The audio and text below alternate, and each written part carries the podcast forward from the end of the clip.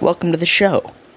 This is the Below the Yellow Line podcast. Hello, everybody, and welcome to the Below the Yellow Line podcast, the podcast where me and my co host Emily talk the NASCAR Cup Series four hours a week, three days a week, and hope somebody will listen. I am uh, one of your co hosts, Samuel Stubb. Emily can't be with us tonight, but I do want to welcome you to the post race show the same day post race show for the 2023 Wurth 400 episode number 34 of the Below the Line podcast. Um, and if you're saying, wait, but number 32 was the pre race show, what do you mean? I put out an episode, like joint YouTube video last night concerning the rain delay.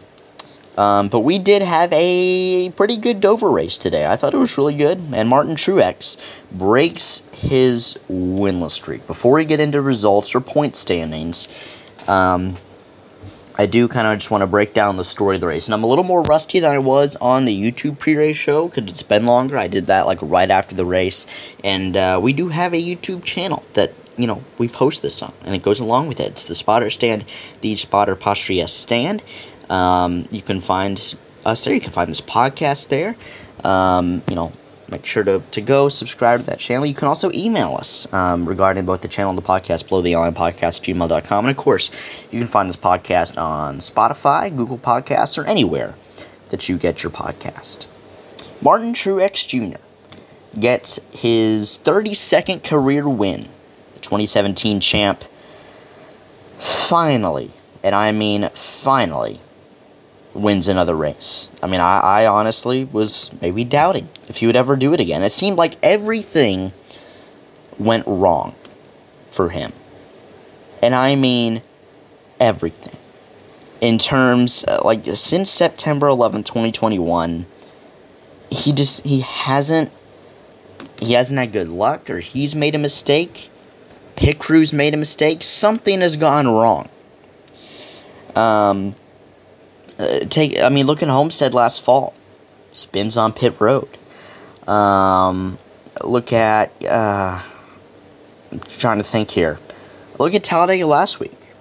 This just wasn't good enough. I mean, it's just been heartbreak after heartbreak, both in race wins last year, fourth in the regular season standings, and missed the playoffs. A huge win for Truex, like a rebound win, almost for him. Um, and I am very happy for him. I couldn't be happier for the guy. Um, so, anyway, race recap here. Kyle Busch starts on pole, um, has a pit road speeding penalty, sends him to the back. Um, and then William Byron looked to be the guy that was in control. Looked like it was him and Hamlin. So he Byron goes off and wins stage one, but Hamlin starts to fade, and then all of a sudden Ross Chastain comes into the picture, and then Chastain gets around Byron on the first round of green flag pit stops, of which we had two rounds today. When's the last time we had that at Dover? Probably pretty recently, actually, but I just I don't remember it anyway. Uh, pit road at Dover, pretty treacherous. The only incident we had was Harrison Burton spinning like right in front of Byron late in the race when he had fallen to like sixth or seventh. Um, no caution, Burton got it turned around, but um, the really interesting thing to me in this race was there was a lot of comers and goers, which to me signifies a good race, unless it's just due to a lot of cautions or strategy. It was because of passing. I mean, guys' cars came in and, and went at different times, and that's that's how you know, you know, it's a good race. You know, different grooves were being used, the weather was impacting the track, which I love to see. It brings a whole different variable, a whole new challenge. It's funny to me that these guys are pros, have been doing it for 20, 30 years, and yet a cloud or a little ray of sunshine can literally derail or make your whole day. Um, so Chastain takes over after the green flag pit stops. His pit crew, along with being very funny today, um, also got him out a second before William Byron. Um, and I'll, i completely forgot to mention lap 81. Speaking of Ross Chastain, he chastained Brennan Poole and chastained Kyle Larson. Poole's holding them up. He's a lap car. Chastain and Larson are battling for fifth. So Chastain hits Yeley. Lap 80 of 400, mind you. We are like a fifth of the way through this race.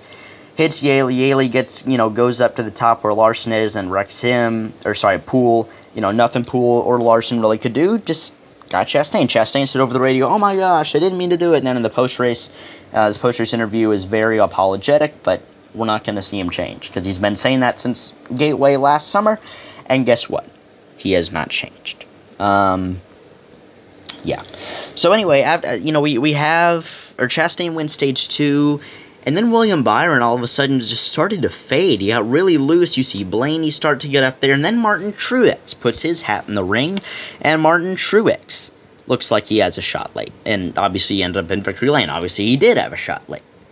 Um, so then it all of a sudden becomes Truex versus Chastain. And on the last round of green flag pit stops, Martin Truex has a great stop, takes the lead. This was after a bit of banter between him and James Small. The previous round of green flag stops, they waited too late to come in. On this round, they were the first car in, I believe, and that's what got him out in front of Ross Chastain.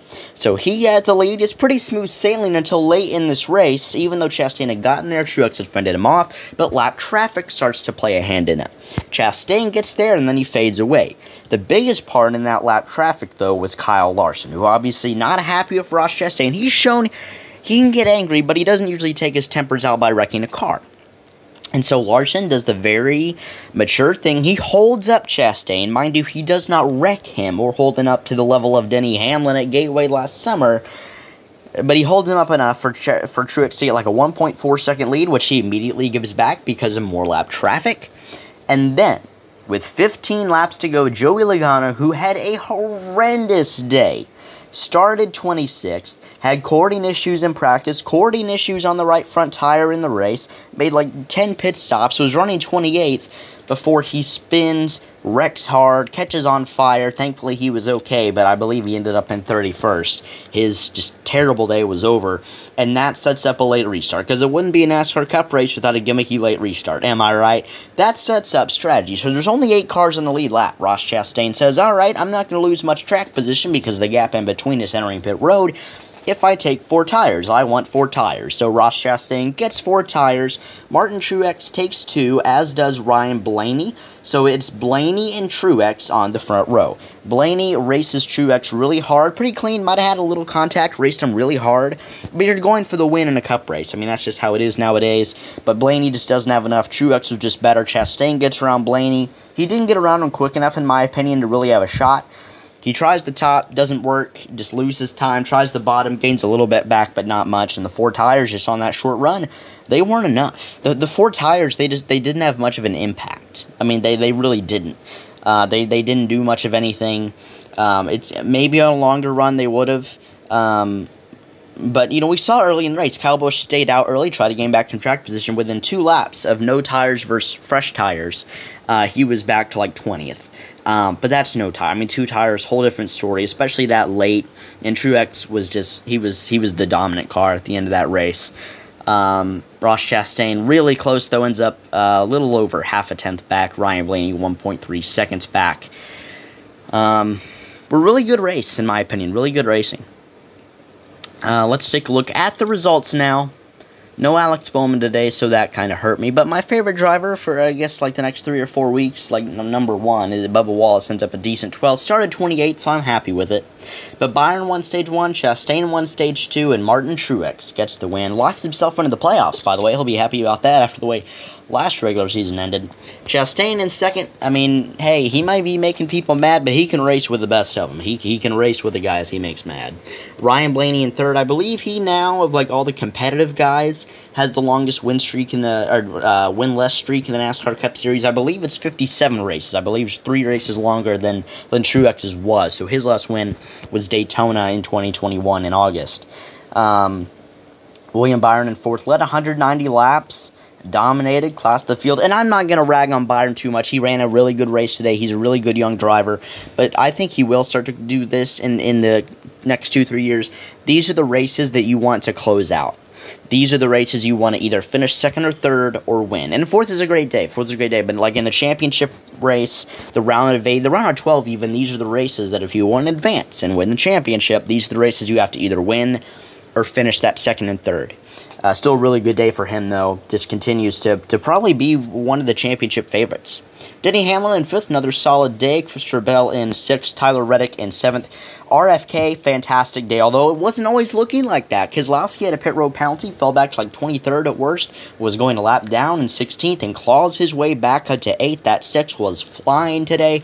Chris Buescher in ninth, another great day for him. And then you have Josh Berry in the 48, rounding out the top 10. I thought he could be a dark horse to win. Some things went his way. Not all things went his way that needed to for him to win. But 10th is really solid, and he's showing, even at 32, that yes, he is a very, very highly touted Cup prospect. Filling in for Bowman the next three, four weeks, I think he has a shot to win North Wilkesboro if he's able to get in that 48 for the All Star race. Chase Elliott, another solid week in 11th, gained some more points on the cut line, finishes of what? Uh, 10th, 12th, and 11th now. So that would be a 11th place average, not bad at all. I mean, one stage, won stage one at Dega last week, second in stage two at Talladega. So he is. I don't want to say he just hasn't missed a beat, but he's really good. Next two three weeks, I think we'll start to see him in contention for the win. Uh, more, but it does take time to get back in like that winning form. We saw that with Kyle Busch. Took him a few races and then he went on tear. And I don't know if Chase Elliott's going to go on a 2015 level Kyle Busch tear, but we'll see. Bubba in 12th, solid day for him. Ty Gibbs, man, he was kind of the story of this race late. He was seven laps short on fuel when they pitted with 73 to go, well inside the fuel window at Dover. They just didn't get it full. I, I guess had an issue with the fuel can transfer.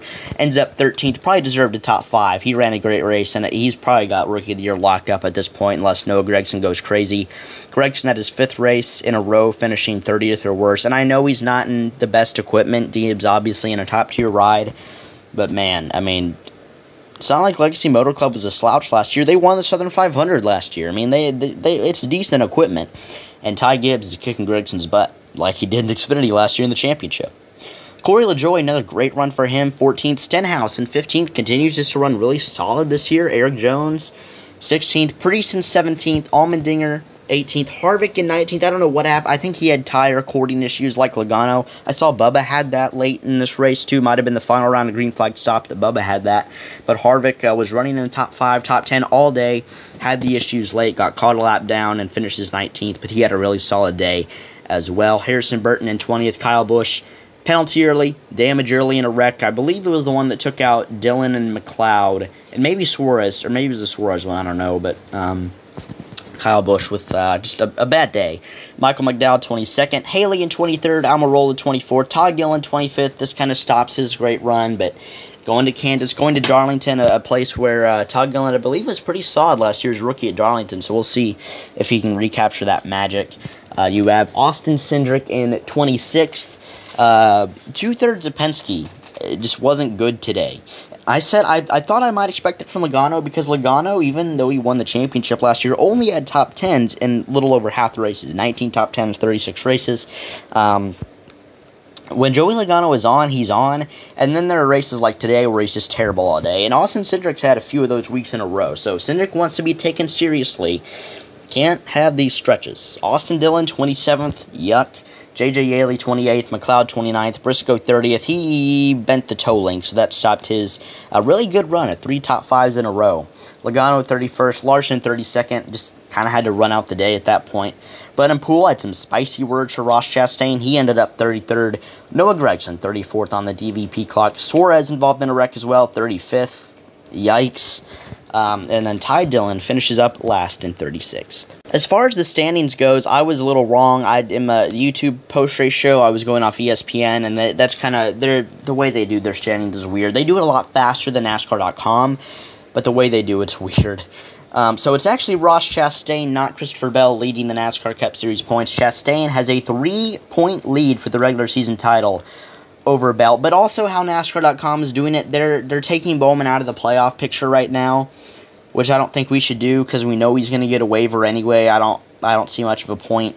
He is let's see here. I believe Okay, so Bowman is 40 is 39 above the cut line. Basic Suarez it, it says Suarez is in right now.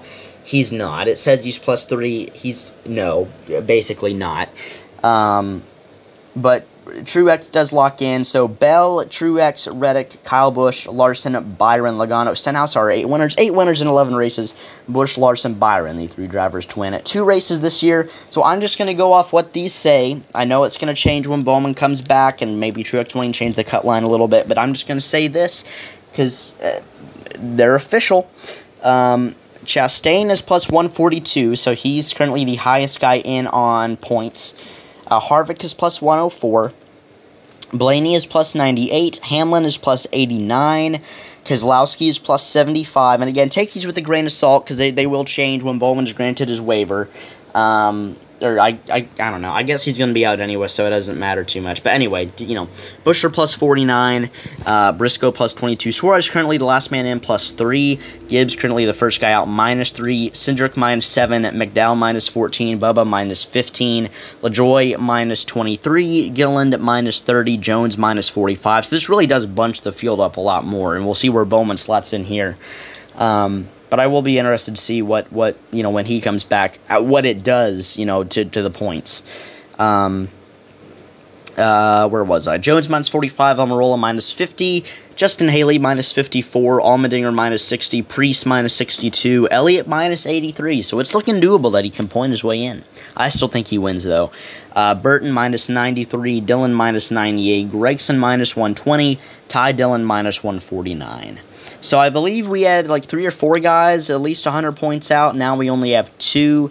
Um, so it does bunch the field up a lot more. It makes it more exciting. I know we're still, you know, we're not even halfway through the regular season yet. Still got over half of it left, 15 races. Um, but but that is something interesting to to look at. See how Bowman's absence is impacting um, the standings right now. I believe that's about all we have, guys. So looking forward to Kansas this week. We will have our Wednesday combo episode up uh, up on Wednesday. We'll recap Dover, preview Kansas, talk about the news. Hopefully, Emily can be on for that show, and then we'll have our normal Friday preview show where we will preview the, I believe it's the AdventHealth 400 again this year um, at Kansas Speedway. That is at 3 Eastern, Sunday, May 7th. FS1 MRN, Sirius XM NASCAR Radio. So, going to be a fun one. A Bubba fan, could be an opportunity for him to get a win. I'm looking at 23XI, looking at Larson, looking at Kyle Busch maybe to be the contenders in that one. We'll see you on Wednesday again. Go to the Spotter Stand YouTube channel for more NASCAR coverage of all three national series. I am Sam Subs from the Spotter Stand YouTube page and below the LM podcast. Thank you for listening. I'll catch you later.